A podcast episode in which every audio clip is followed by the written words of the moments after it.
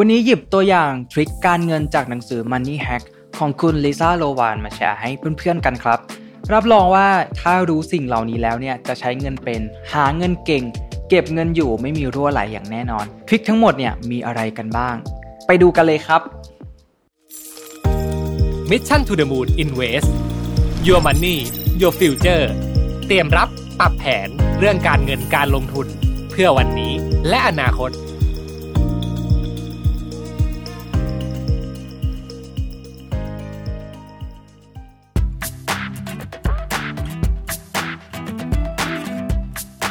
1. ครับเลิกใช้จ่ายอย่างไร้สติ กี่ครั้งกี่หนแล้วที่เรามนุษย์เงินเดือนเนี่ยตั้งหน้าตั้งตา นับวันรอให้ถึงวันเงินเดือนออก และได้แต่สงสัยว่าเงินของเราเนี่ยหายไปไหนหมดอย่างรวดเร็ว ทุกคนเคยเป็นแบบนี้กันไหมครับ และมันเป็นไปได้ว่าคุณน่าจะไม่รู้ตัวด้วยซ้ำนะครับ ว่าเงินของตัวเองนั้นเนี่ยได้หายไปกับอะไรบ้าง แล้วอะไรกันที่เป็นตัวการสำคัญนะครับในการผ่านเงินของเรา ซึ่งบางทีแล้วเนี่ยมันอาจจะไม่ใช่การ ซื้อของชิ้นใหญ่ชิ้นเดียว จนเงินหายเกลี้ยงนะครับ แต่มันอาจจะเป็นการใช้จ่ายเล็กๆ น้อยๆ ที่ดูแล้วเนี่ยเหมือนจะไม่สำคัญนะครับ แต่กลับพอกพูนขึ้นอย่างรวดเร็ว จนกลายเป็นเม็ดเงินก้อนใหญ่ที่ถูกสูบหายไปจากบัญชีของคุณจนหมดนะครับ ถ้าเป็นแบบนี้แล้วก็เราลองมาดูวิธีแก้ไขพฤติกรรมเหล่านี้กันครับ ตัวอย่างเช่น ลองดูข้อมูลการใช้บัตรเดบิต และบัตรเครดิต ในช่วงเวลา 1 เดือนที่ผ่านมาของเพื่อนๆดูนะครับ เพื่อมองหาแบบแผนการใช้จ่ายของเพื่อนๆครับ ว่าเอเพื่อนๆเนี่ยได้แวะซื้อแซนด์วิชหรือว่าอาหารสำหรับมื้อเช้าระหว่างไปทำงานหรือเปล่า หรือว่าเพื่อนๆเนี่ยเวลาเข้าซูเปอร์มาร์เก็ตเนี่ยไม่เคยใช้จ่ายต่ำกว่า 1,000 บาทเลย เป็นกันใช่ไหมครับ และเพื่อนๆเนี่ยเป็นคนเลี้ยงมื้อกลางวัน ให้กับเพื่อนร่วมงานอยู่บ่อยๆ หรือเปล่า พอเรารู้แล้วว่า ตัวเองเนี่ยชอบใช้เงินเกินกว่าที่ตั้งใจไว้เมื่อไหร่ที่ไหน และเพราะอะไรเนี่ยเพื่อนๆก็จะได้วางแผนใช้เงินกับเรื่องพวกนั้นเนี่ยให้น้อยลงนะครับ ซึ่งแน่นอนว่าเรื่องนี้เนี่ยเป็นเรื่องที่พูดง่ายแต่ทำยากครับ ดังนั้นเนี่ยหนทางสู่การแก้ไขสิ่งเหล่านี้นะครับ อันดับแรกเนี่ยจำเป็นที่จะต้องรู้ตัวก่อนนะครับ ว่าปกติแล้วเนี่ยพฤติกรรมการใช้เงินเนี่ยเราเป็นอย่างไร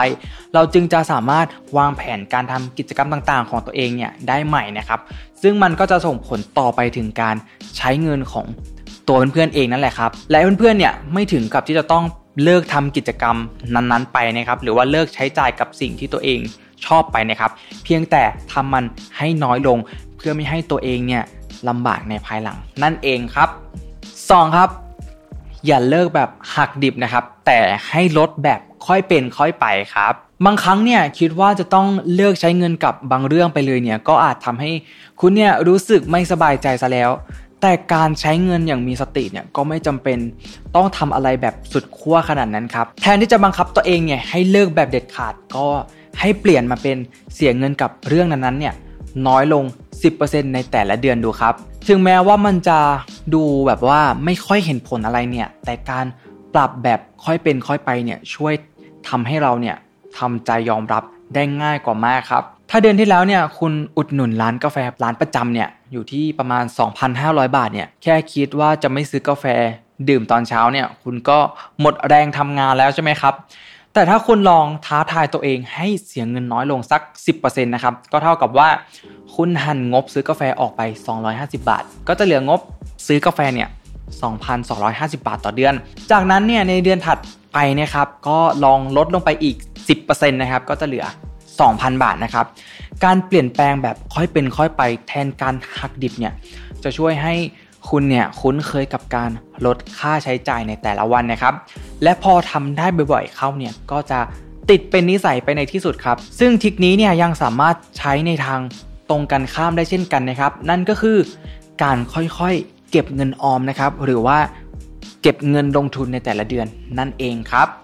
3. ครับ อย่าค้างชำระหนี้คุณอาจได้รับการแจ้งเตือนผ่านทางอีเมล หรือว่า SMS เวลาที่ถึงกำหนดชำระก็จริงนะครับ แต่อย่าใช้มันเป็นเครื่องเตือนความจำเพียงอย่างเดียวนะครับ ว่าคุณติดหนี้ใคร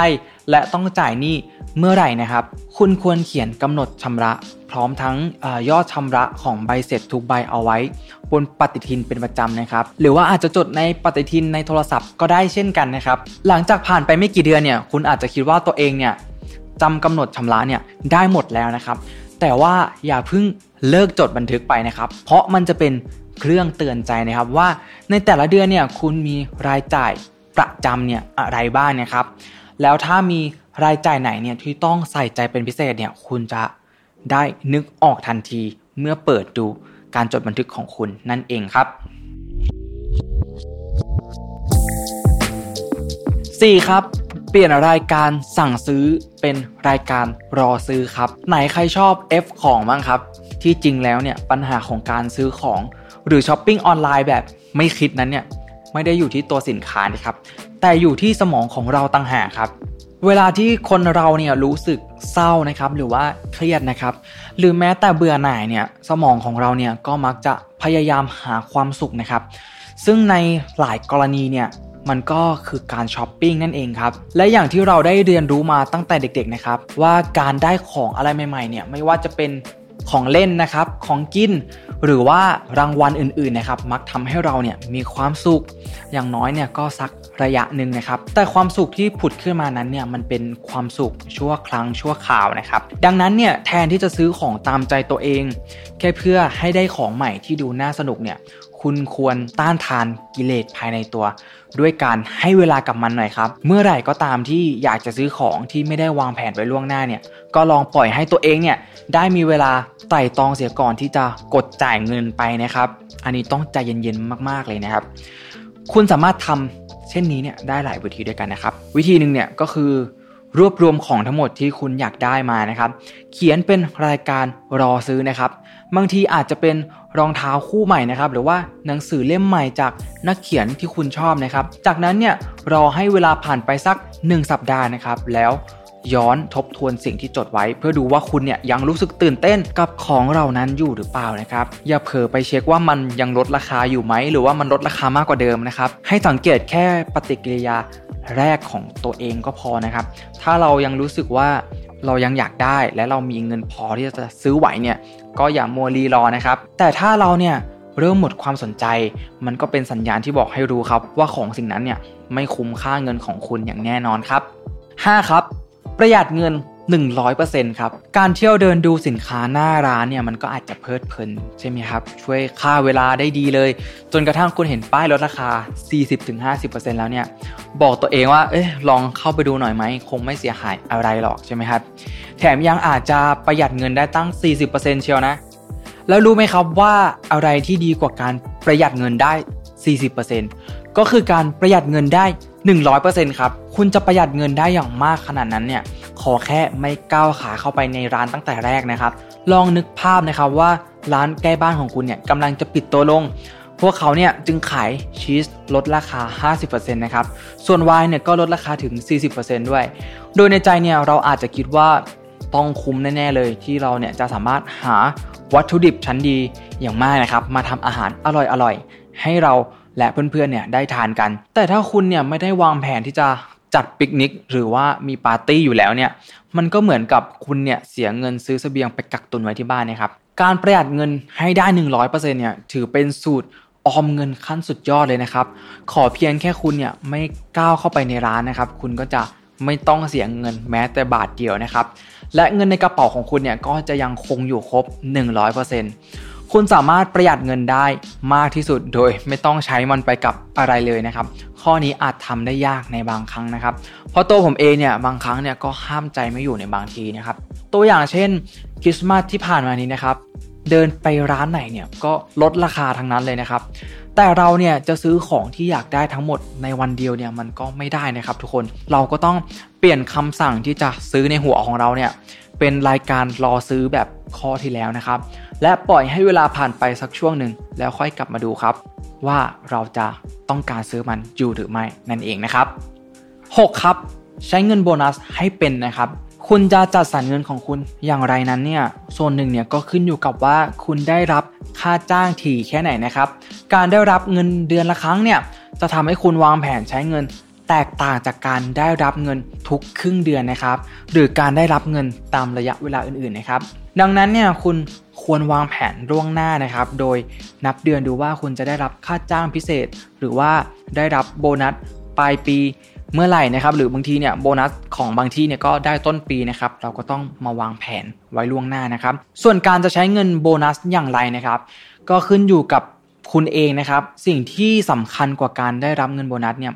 มันก็คือการรู้จักวางแผนล่วงหน้า ว่าจะใช้มันทำอะไรนั่นเองครับ ถ้าการเงินไว้ในจำนวนที่พอใช้จ่ายในเดือนหน้าได้ทั้งเดือนแล้วเนี่ยคุณอาจจะโยกเงินส่วนที่เหลือเนี่ย ไปจ่ายหนี้นะครับ ถ้าได้วางแผนล่วงหน้า คุณอาจจะเลือกเก็บเงินไว้ เผื่อมี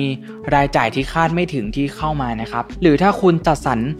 งบลงตัวแล้วเนี่ย คุณอาจจะสะสมเงินโบนัส ตรงนี้เนี่ยเป็นเงินเกษียณแทนก็ได้ครับ ไม่ว่าคุณจะเลือกใช้เงินโบนัสไปกับอะไรเนี่ย ดูให้แน่ใจนะครับว่าคุณวางแผนไว้เรียบร้อยแล้ว เพื่อไม่ให้เผลอใช้มันหมดไปกับการหาความสุขในช่วงเวลาวันหยุดสุดสัปดาห์นั่นเองครับ 7. ครับ หางานอดิเรกใหม่ ๆ ครับ ถ้าคุณยุ่งจนไม่มีเวลา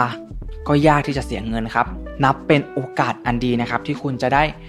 หางานอดิเรกใหม่ โดยกุญแจสำคัญในที่นี้เนี่ยคือต้องเลือกทำสิ่งที่ไม่สิ้นเปลืองเงินทองจนเกินไปนั่นเองครับ อย่าเลือกงานอดิเรกที่ต้องใช้อุปกรณ์ราคาแพงที่คุณไม่ได้มีอยู่นะครับ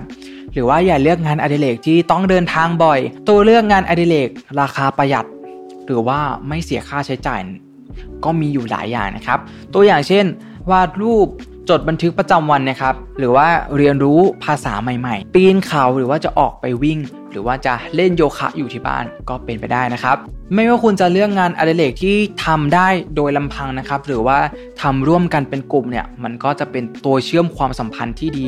ระหว่างคุณกับเพื่อนๆ และคนในครอบครัวได้เลยนะครับ และถ้าอยากให้ท้าทายขึ้นเนี่ยก็ให้ตัวคุณเองเนี่ย ลองท้าทายดูนะครับว่าคุณเนี่ยใช้เงินไปกับงานอดิเรก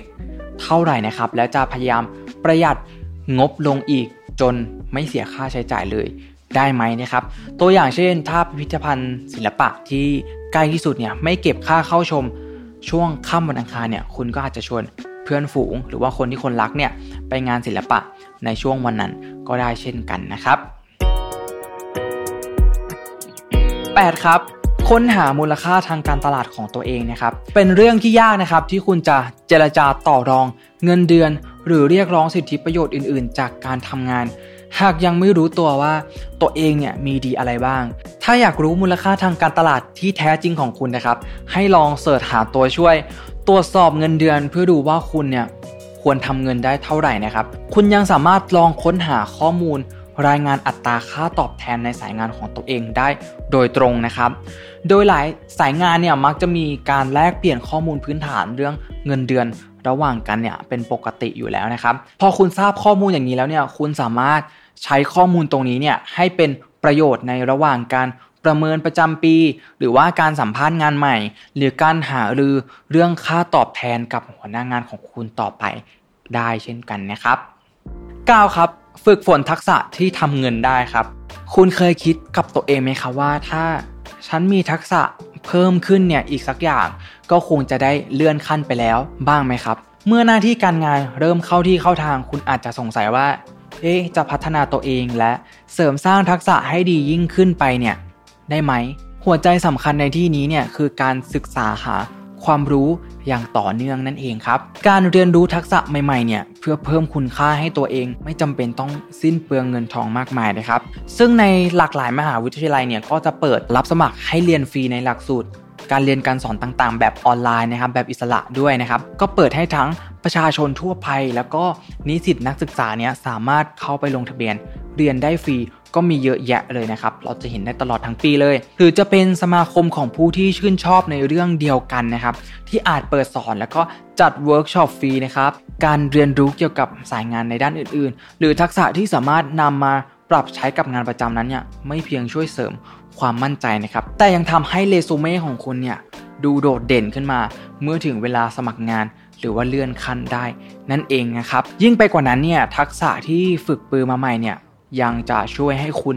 ขายสินค้าหรือว่าบริการเพื่อหารายได้เสริม ได้คล่องขึ้น ไม่ว่าจะอย่างไรก็ถือว่าคุณเนี่ยได้ทำเต็มที่และแสดงศักยภาพ ในตัวพร้อมกับเปิดโอกาสให้สมองเนี่ยได้ยืดเส้นยืดสายไปด้วยนั่นเองครับ 10 ครับ ใช้ job offer ในการต่อรองเงินเดือนครับ หากเป็นเรื่องยากนะครับที่คุณจะต่อรองขอขึ้นเงินเดือนกับนายจ้าง ก็อาจถึงเวลาต้องพึ่งอิทธิพลจากภายนอกนะครับ เพื่อให้บริษัทเดิมนะครับ พยายามรั้งตัวคุณไว้ หากคุณได้รับข้อเสนองานที่ดีกว่า คุณอาจใช้มันเนี่ยต่อรองขอขึ้นเงินเดือน จากบริษัทที่ทำงานอยู่ในปัจจุบันนะครับ โดยไม่จำเป็นต้องบอกข้อเสนอของอีกบริษัทหนึ่งนะครับ แค่บอกเหตุผลว่าทำไมมันถึงน่าดึงดูดใจ และปัจจัยอะไรที่จะทำให้คุณเนี่ยยังอยากปักหลักอยู่บริษัทเดิมนะครับ คุณไม่ต้องถึงขั้นยื่นคำขาดกับนายจ้างคนปัจจุบันนะครับ แต่การ เผยให้เห็นว่าบริษัทเดิมเนี่ยจะทำอะไรได้บ้างเพื่อล้างตัวคุณไว้เนี่ยจะช่วยให้คุณได้ขึ้นเงินเดือน ซึ่งจำเป็นกับคุณมาก ลองถามตัวเองให้แน่ใจนะครับว่าคุณอยากทำงานอยู่ที่เก่าจริง ๆ พร้อมกับศึกษาทางเลือกอื่น ๆ เผื่อไว้นะครับ จะได้รู้ว่าปัจจัยอะไรที่ถ้าบริษัทเดิมเนี่ยให้คุณไม่ได้ อาจทำให้คุณเนี่ยลาออก แต่บางบริษัทเนี่ยก็มีนโยบายไม่ยื่นข้อเสนอเพื่อส่งตัวกลับหากลูกจ้างเนี่ยถูกซื้อตัวไปนะครับดังนั้นเนี่ยให้ลองถามเพื่อนร่วมงานที่ไว้ใจ เกี่ยวกับเรื่องนี้นะครับก่อนที่คุณเนี่ยจะไปสัมภาษณ์งานที่ใหม่เรียบร้อยแล้วนั่นเองนะครับสรุปนะครับ 1. ครับเลิกใช้จ่ายอย่างไร้สตินะครับ 2. ครับอย่าเลิกแบบหักดิบนะครับ แต่ให้ลดแบบค่อยเป็นค่อยไป 3. ครับอย่าค้างชำระหนี้นะครับ 4. ครับเปลี่ยนรายการสั่งซื้อเนี่ยเป็นรายการรอซื้อครับ 5. ครับประหยัดเงิน 100% 6. ใช้เงินโบนัสให้เป็นนะครับ 7. หางานอดิเรกใหม่ๆนะครับ 8. ค้นหามูลค่าทางการตลาดของตัวเอง 9. ครับ ฝึกฝนทักษะที่ทำเงินได้ และ 10 ครับ ใช้ job offer ในการต่อรองเงินเดือนครับ นี่ก็เป็น 10 ทริคการเก็บเงินจากหนังสือ Money Hack ของคุณลิซ่าโรวานนะครับ ซึ่งผมก็ได้คัดเลือกตัวอย่างหัวข้อที่ทำได้ง่ายและใช้ได้จริงมาเป็นตัวอย่าง ผมเชื่อว่า 10 ทริคนี้นะครับ ถ้าทุกคนได้ลองเอาไปปรับใช้กับตัวเองแล้วเนี่ย จะใช้เงินเป็น หาเงินเก่ง เก็บเงินอยู่ตามชื่อหนังสือแน่นอนครับ ถ้าชอบเนื้อหาแบบนี้ กดไลค์ กดแชร์ กดติดตามให้ด้วยนะครับ แล้วพบกันใหม่ใน episode หน้านะครับสำหรับวันนี้ ขอบคุณและสวัสดีครับ Mission to the Moon Invest Your Money Your Future เตรียมรับปรับแผนเรื่องการเงินการลงทุนเพื่อวันนี้และอนาคต